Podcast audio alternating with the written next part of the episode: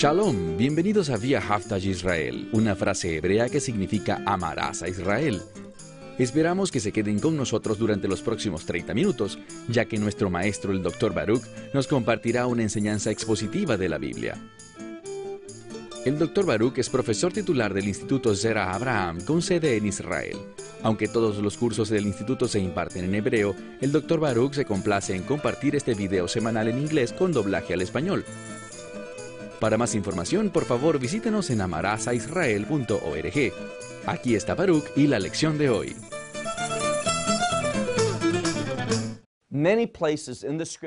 En muchos lugares de la Escritura vemos el concepto de la resurrección. Observamos que se alude directamente a él o vemos ejemplos de gente que es levantada de entre los muertos.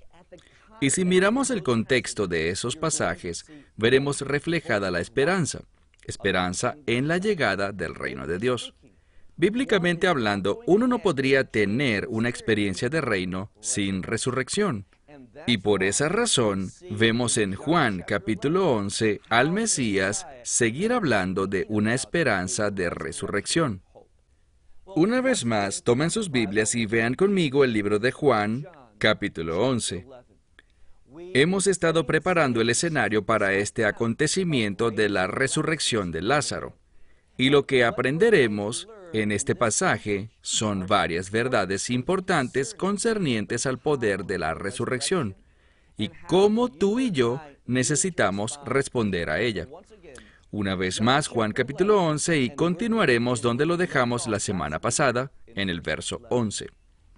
Yeshua ha estado hablando a sus discípulos y después de decir algunas palabras, habla una vez más sobre su amigo, su amigo Lázaro. Y dice, nuestro amigo Lázaro está durmiendo. Vayamos para que pueda levantarlo, queriendo decir despertarlo. En un sentido, podemos mirar esto y simplemente ignorar o no entender las implicaciones espirituales y creer que Lázaro tan solo está tomando una siesta normal. Fue a su cama para despertar de nuevo al día siguiente, y eso es exactamente lo que pensaron los discípulos. Pero si miran de nuevo el verso 11, vemos que Yeshua quiere decir algo muy diferente. Dice, yo iré con el fin de levantarlo, literalmente despertarlo. Por tanto, los discípulos le dijeron, Señor, si él duerme, es que va a estar bien. Ellos veían el dormir como un buen síntoma, que descansar le permitiría a su cuerpo recuperarse. Una de las cosas que vemos a lo largo de la escritura es cómo los discípulos seguían sin entender muchas situaciones. Una y otra vez ellos fallaban en comprender lo que Yeshua intentaba comunicarles. ¿Por qué? Porque en vez de basar sus pensamientos, su entendimiento de la verdad bíblica en la escritura, siempre se enfocaban en una aplicación terrenal. Un elemento que consideraba el judaísmo hace dos mil años, y poco de eso ha cambiado, y así como una tendencia cristiana actual, que se ha conservado igual por muchos, muchos siglos, es ver al Mesías como una esperanza solo para este mundo, en vez de darse cuenta de que el Mesías, al final, cuando regrese, destruirá a este mundo. Existe una teología inadecuada que enseña que los creyentes, que el cuerpo de creyentes, seremos tan exitosos en este mundo que vamos a traer al mundo al conocimiento del Mesías. Por tanto, cuando el Mesías venga, todo estará listo para él. Pero el problema con eso es que ni los profetas enseñan eso, ni tampoco el Nuevo Testamento, especialmente el libro de Apocalipsis. Entonces los discípulos no están percibiendo las cosas desde una perspectiva de reino. Constantemente se están perdiendo las enseñanzas de Yeshua, porque siempre intentan entender las verdades espirituales humanamente y no a la luz de la profecía. Entonces Yeshua dice, nuestro amigo Lázaro duerme, iré a él para levantarlo, para despertarlo. Y por tanto, verso 12, sus discípulos dijeron, Señor, Si él duerme, es que se va a mejorar. Él estará bien. Verso 13. Ahora es muy importante que prestemos atención a la gramática del texto. ¿Por qué? Porque muchos puntos bíblicos interesantes son revelados a través de la gramática. Es una herramienta para lograr una mayor revelación. Y noten que dice, pero Yeshua había hablado en torno a su muerte. Miren el verbo, había hablado. Está conjugado en pluscuamperfecto. He compartido con ustedes varias veces que el pluscuamperfecto es un tiempo poco común, pero que ya lo hemos encontrado unas cuantas veces en el libro de Juan. Y el pluscuamperfecto, cuando es usado, lo que quiere transmitir es un sentido de lejanía, algo que está distante. Entonces, cuando Yeshua habla, no dice que Lázaro está simplemente tomando una siesta o durmiendo por la noche, sino que al decir dormido, lo que quiere decir es muerto, y los discípulos estaban muy lejos de lo que Yeshua pretendía comunicarles. Ellos no entendían la esperanza de esa palabra, y aquí está el problema. Muchas veces cuando miramos las escrituras y encontramos mensajes de esperanza de Dios, no lo vemos de esa forma. Lo vemos de manera diferente porque, una vez más, intentamos entender verdades celestiales a la luz de este mundo. Y pensamos que todo lo que Dios busca es nuestro éxito en este mundo, pero ese no es el caso. Sé que es muy popular hoy en día, pero no es lo que la palabra de Dios ha establecido. Dios está interesado en revelar la verdad a aquellos que tienen una esperanza de reino, que quieren vivir sus vidas no para el éxito en este mundo, sino para el éxito en la era venidera, en el reino. Y por tanto, cuando hablamos de la muerte, es algo solo temporal. Es como dormir. Cuando uno va a dormir en la noche, cuando se acuesta para tomar una siesta o lo que sea, se tiene la expectativa de que más tarde se volverá a levantar. Y si entendemos la muerte apropiadamente, y entendemos que en realidad la verdadera muerte es separación de Dios y no simplemente cuando el espíritu sale del cuerpo físico, si entendemos eso, entonces cuando muramos físicamente, eso no será un gran problema, porque Él tiene el poder para despertarnos, para levantarnos. El problema es la muerte espiritual, cuando somos eternamente separados de Dios. Pero los discípulos no lo asimilaban así. Así que Yeshua había hablado a ellos con respecto a su muerte, a la muerte de Lázaro, pero aquellos, los discípulos, pensaban que lo que él hablaba era sobre descansar. Por tanto, entonces Yeshua les dijo directamente, Lázaro está muerto. Ahora, ¿qué hará él? Dice en el verso 15, y yo me regocijo por ustedes, porque ahora podrán creer. Leo de nuevo. Y yo me regocijo por ustedes porque ahora podrán creer, ya que yo no estaba allí, pero ahora vamos a Él. Y noten la respuesta. Pero primero, ¿qué acaba de decir? Él dijo, voy a Lázaro y voy a despertarlo. Ellos no entendieron, así que Él les dijo directamente, Él está muerto. Así que cuando dice despiértenlo, lo que está queriendo decir es, voy a levantarlo de entre los muertos. Un gran milagro. Uno que habla también del poder del reino. Y noten cómo los discípulos respondieron a esto. Ellos debieron haber estado emocionados. Ellos debieron haber deseado ser testigos de esta autoridad, de este poder que Yeshua poseía. Ellos debieron ver esto como un instrumento para adorar a Dios por su bondad. Pero ¿qué pasó? Bueno, noten el resultado. Verso 16. Por tanto, él dijo, ¿y de quién hablaremos ahora? De Tomás, también llamado Dídimo, uno de los discípulos. Entonces él habló a sus compañeros discípulos y noten lo que les dijo. Vayamos nosotros también entonces para morir con él. El Mesías tenía un mensaje de vida. voy a Lázaro para despertarlo, es decir, levantarlo de entre los muertos, con el fin de que ustedes puedan creer. Y aquí Tomás dice, y recuerden que él es el dubitativo Tomás. ¿Qué dice él? Bueno, vayamos con él para morir con él. Todavía están pensando en la muerte. El Mesías habla de vida. ¿Ven el problema? Están tan lejos como pueden estarlo del propósito de los planes y la verdad de Yeshua. ¿Recuerdan? La semana pasada hablamos que después de que Yeshua recibió de parte de las hermanas un mensaje de que Lázaro estaba muy enfermo, ¿recuerdan lo que dice la Biblia? Que Yeshua se quedó allí, en ese lugar, por dos días más. Hablamos de que el número dos implica que existen dos opiniones diferentes, dos opiniones que contrastan una con la otra. Yeshua habla sobre vida y los discípulos están enfocados en la muerte.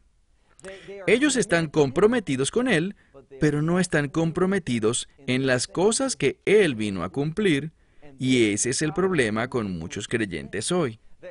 Ellos van a la casa de adoración, donan dinero, están comprometidos con la cultura cristiana, pero no están comprometidos con la revelación del Mesías. Se están perdiendo los propósitos, los planes de Dios. Ellos no entienden la revelación de la Escritura. Continuemos ahora y miremos el verso 17. Por tanto, Yeshua vino y lo encontró cuatro días después de haber sido colocado en la tumba. De nuevo, los números son importantes. Ya ha pasado cuatro días en la tumba. Si consultas con un rabino ortodoxo sobre este número cuatro, ¿qué pensaría él al respecto? Bueno, el número cuatro, y lo hemos dicho varias veces, por lo que no te daré toda la explicación de nuevo, sino solamente la conclusión. El número cuatro se refiere al mundo. Verás, la resurrección es la esperanza que el mundo puede tener, porque tanto amó Dios al mundo que dio a su Hijo unigénito. La esperanza de Dios, sus promesas, aunque Israel sea fundamental y un instrumento para esto, el deseo de Dios es que el mundo pueda ser salvo y que nadie se pierda. Entonces, no es por accidente que Él vino después de que Lázaro, aquel cuyo nombre significa Dios ha ayudado, que es exactamente lo que Lázaro va a experimentar, la ayuda de Dios. No fue un accidente que Él llegara cuatro días después, con el fin de mostrar que este poder, esta autoridad, esta esperanza está disponible para todas las personas del mundo. Así que ya había estado en la tumba por cuatro días. Miremos ahora el verso 18. Y en Betania, el pueblo del que provenía su familia, y que significa la casa de los afligidos, eso es lo que significa Bet Ani, Betania estaba cerca de Jerusalén, quedaba aproximadamente a 15 estadios de distancia. Esta es una medida muy antigua y, por cierto, en el idioma griego dice literalmente 15 estadios. ¿Por qué? En los estadios acostumbraban tener carreras de carrozas, y estas carreras eran aproximadamente de 200 metros. Así que estamos hablando de 3 kilómetros, desde la villa de Betania hasta Jerusalén, lo que quiere decir también poco menos de dos millas. ¿Por qué no lo dice de otra manera? ¿Por qué dice 15? Bueno, una vez más, necesitamos recordar el significado de los números. ¿Cómo obtenemos el número 15? Usualmente lo obtenemos de dos formas. Bien sea 10 más 5, o sea, sumando, y el número 5 tiene que ver con algo incompleto, mientras que el 10 con completación. Entonces, hablamos de una carencia etérea, algo que simplemente no se comprende, y eso es lo que pasa aquí. La gente no logra entender el significado de este evento. Será un evento que se hace muy problemático para cierto grupo de personas. Avancemos, leemos aquí que Betania estaba cerca de Jerusalén, aproximadamente 15 estadios, y muchos de los judaístas habían venido. Los judaístas eran un grupo de líderes religiosos que no seguían muy de cerca a los mandamientos de Dios, sino que se habían abrazado a las tradiciones de los ancianos. Pero sin embargo, dice que este grupo, muchos de los judaístas, habían venido a Marta y María para consolarlas por lo sucedido a su hermano. Es decir, que él había muerto, tal y como Yeshua dijo. Y por tanto Marta, cuando oyó que Yeshua había llegado, fue a su encuentro. Pero María, María se quedó en la casa. De nuevo, este término se quedó en la casa está en imperfecto. Significa que lo hizo en el pasado, que lo está haciendo en el presente, pero no continuará así. Deja entrever que un cambio ocurrirá con María. Entonces Yeshua, cuatro días han pasado, salió de donde se encontraba y ha llegado a un lugar cercano a la villa, pero no ha entrado aún en la villa, sino que está cerca de la tumba. Leemos aquí que Marta, encontramos que cuando ella oyó que Yeshua llegó, fue a encontrarse con él. María aún estaba en la casa y por tanto Marta dijo a Yeshua, Señor, si tú hubieras estado aquí, mi hermano no hubiera muerto. Bien, ella está testificando de su fe, pero su fe necesita algo de ayuda. ¿Y acaso no somos así todos nosotros? Quiero decir, podemos tener fe, pero el Mesías quiere mejorarla, quiere hacer crecer nuestra fe. Entonces, ella pensaba, si hubieras llegado un poco antes, hubieras podido revertir la enfermedad, pero ahora Lázaro, mi hermano, está muerto. Entonces, ella no tiene una expectativa de que Yeshua sea alguien capaz de conquistar la muerte. Es decir, en ese momento, ella no tenía realmente una expectativa del reino de Dios. Porque cuando hablamos del reino, lo primero que debe venir a tu mente es victoria, victoria sobre la muerte. Veamos de nuevo el verso 21. Ella dice, Señor, si tú hubieras estado aquí, mi hermano no habría muerto. Pero también ahora, ¿qué dice ella aquí? Aun cuando mi hermano ha muerto, mis pensamientos por ti no han cambiado. ¿Por qué hizo ella tal declaración? Bueno, una de las oraciones más importantes del judaísmo es llamada el Kadesh. El Kadesh es simplemente una oración en la que santificamos el nombre de Dios. Y hay una oración llamada el Kadesh de los dolientes. ¿Cuál es su propósito? Así es como piensa el mundo. En ese tiempo había mucha gente que era idólatra, es decir, eran paganos y tenían muchos ídolos. Ellos iban a una tienda de ídolos con una necesidad y compraban un ídolo de acuerdo a su deseo o necesidad. Entonces oraban y adoraban a ese ídolo, le llevaban ofrendas y siempre que las cosas funcionaran bien, es decir, que ese ídolo, a su entender, cumpliera sus expectativas, ellos conservaban el ídolo y lo consideraban su Dios. Pero si lo que pedían no ocurría, ¿saben qué hacían? Tomaban ese ídolo y lo estrellaban contra el suelo. Lo destruían y luego iban y escogían otro ídolo. Entonces iban de un dios a otro, y por eso es que en esa época existía una multiplicidad de dioses distintos, muchos de los cuales prometían hacer las mismas cosas. Bueno, el judaísmo es diferente porque nosotros no creemos en muchos dioses, creemos en un solo Dios. Y por tanto hay una oración, la oración de los dolientes, un Kadesh, una oración para santificar el nombre de Dios tras la pérdida de un ser querido. Entonces, aun cuando nuestro ser querido haya muerto y antes habíamos orado, Dios sana a esa persona, Dios restaura la salud de esa persona, no la dejes morir. ¿Qué pasa si se muere? ¿Qué hace un judío? Vamos y santificamos el nombre de Dios a la luz de o a pesar de la muerte del ser querido. ¿Por qué? Porque solo hay un Dios y no hay otro. No hay ninguna otra opción. Lo que Marta quiso decir con esto era lo siguiente. Ella dijo, Señor, si tú hubieras estado aquí, hubieras podido cambiar las cosas, pero no estuviste y ahora Él está muerto. Pero todavía creo en ti, todavía te sirvo a ti. Entonces ella dice, y ahora yo sé que lo que quiera que pidamos en oración, Dios lo hará. Yeshua buscó aclarar esto. ¿De qué estás hablando? ¿Cuál es tu intención? ¿Está ella creyendo en su poder? ¿Que aún en ese momento Él podría levantar a Lázaro de entre los muertos? Entonces le dice a ella en el verso 23. Yeshua le dice, tu hermano se levantará. Él quiere decirle que lo va a levantar de entre los muertos. ¿Y qué dice ella? Marta le dice a él, yo sé que Él se levantará en la resurrección en el día final.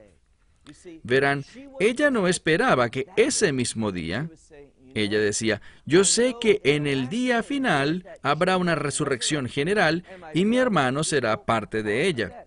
Él es un hombre de fe, él cree en el Dios de Israel, él cree en las promesas de los profetas, él cree en el pacto de Abraham. Entonces él estará en la resurrección del día final. Pero noten lo que Yeshua le responde.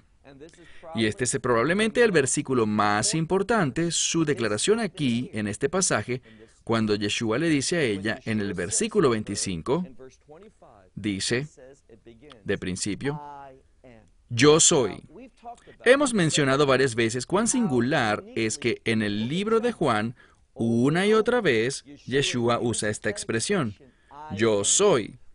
Hablamos sobre cómo, en griego, esto se refiere al nombre de Dios, lo que Dios le reveló a Moshe Rabenu, o sea, a Moisés, en el libro de Éxodo, cuando él quiso conocer quién es este Dios.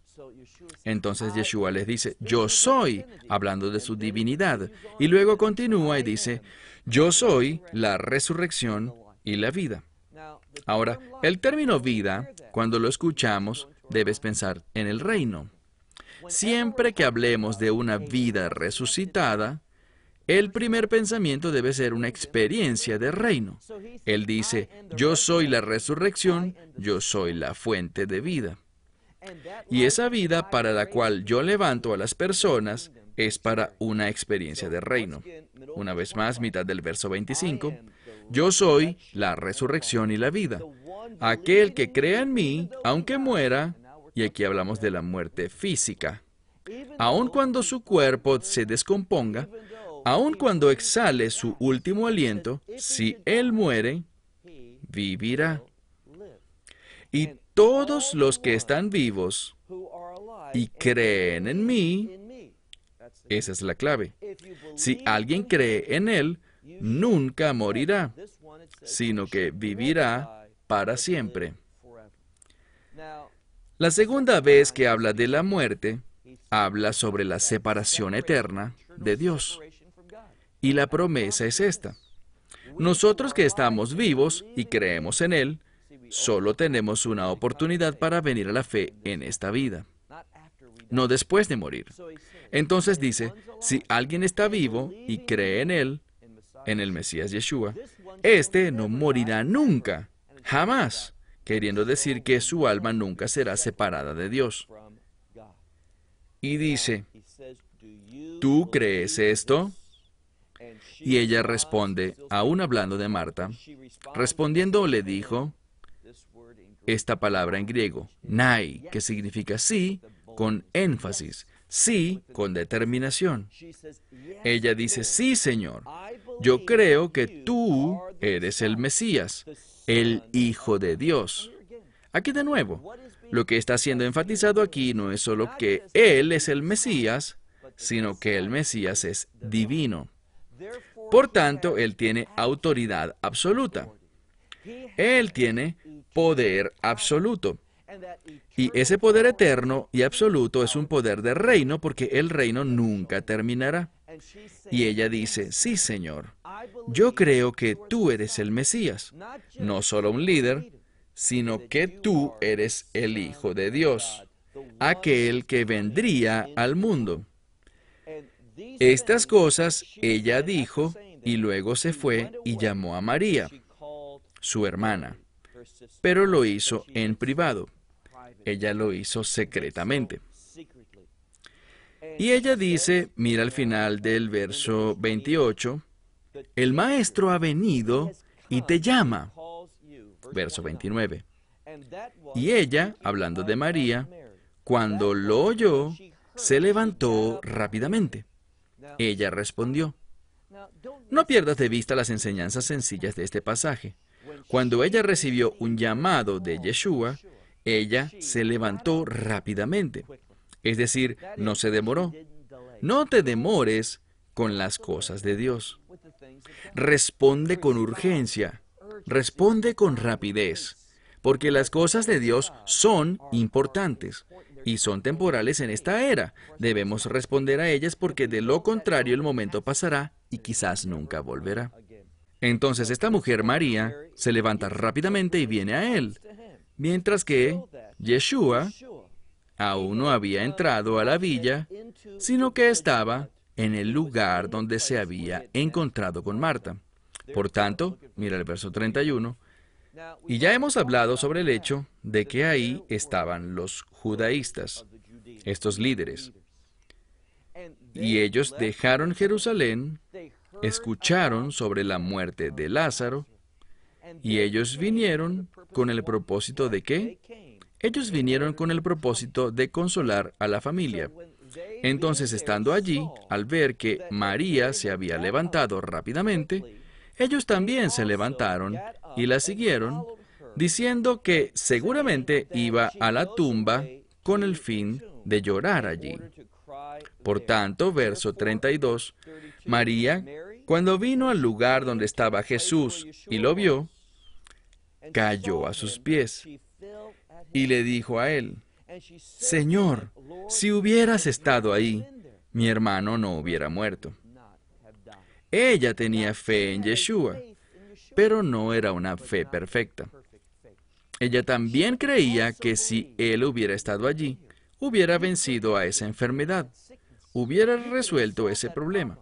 Pero estaba ella pensando que Yeshua era capaz de resolver el problema de la muerte, de tener victoria sobre la muerte.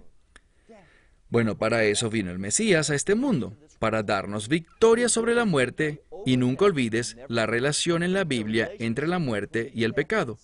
Entonces nuestra vida no es solo vivir para siempre, nuestra victoria es vivir separados del pecado. Esperamos que te hayas beneficiado del mensaje de hoy y lo compartas con otros. Por favor, haz planes para unirte a nosotros cada semana en este momento y en este canal para otra transmisión de amarazaisrael.org Nuevamente, para obtener más información sobre nosotros, visita nuestra web amarazaisrael.org, donde encontrarás muchas otras conferencias de Baruch en formato de video. Hasta la próxima semana. Que el Señor te bendiga en Yeshua Hamashiach, Jesús el Mesías, mientras caminas con Él. Shalom desde Israel.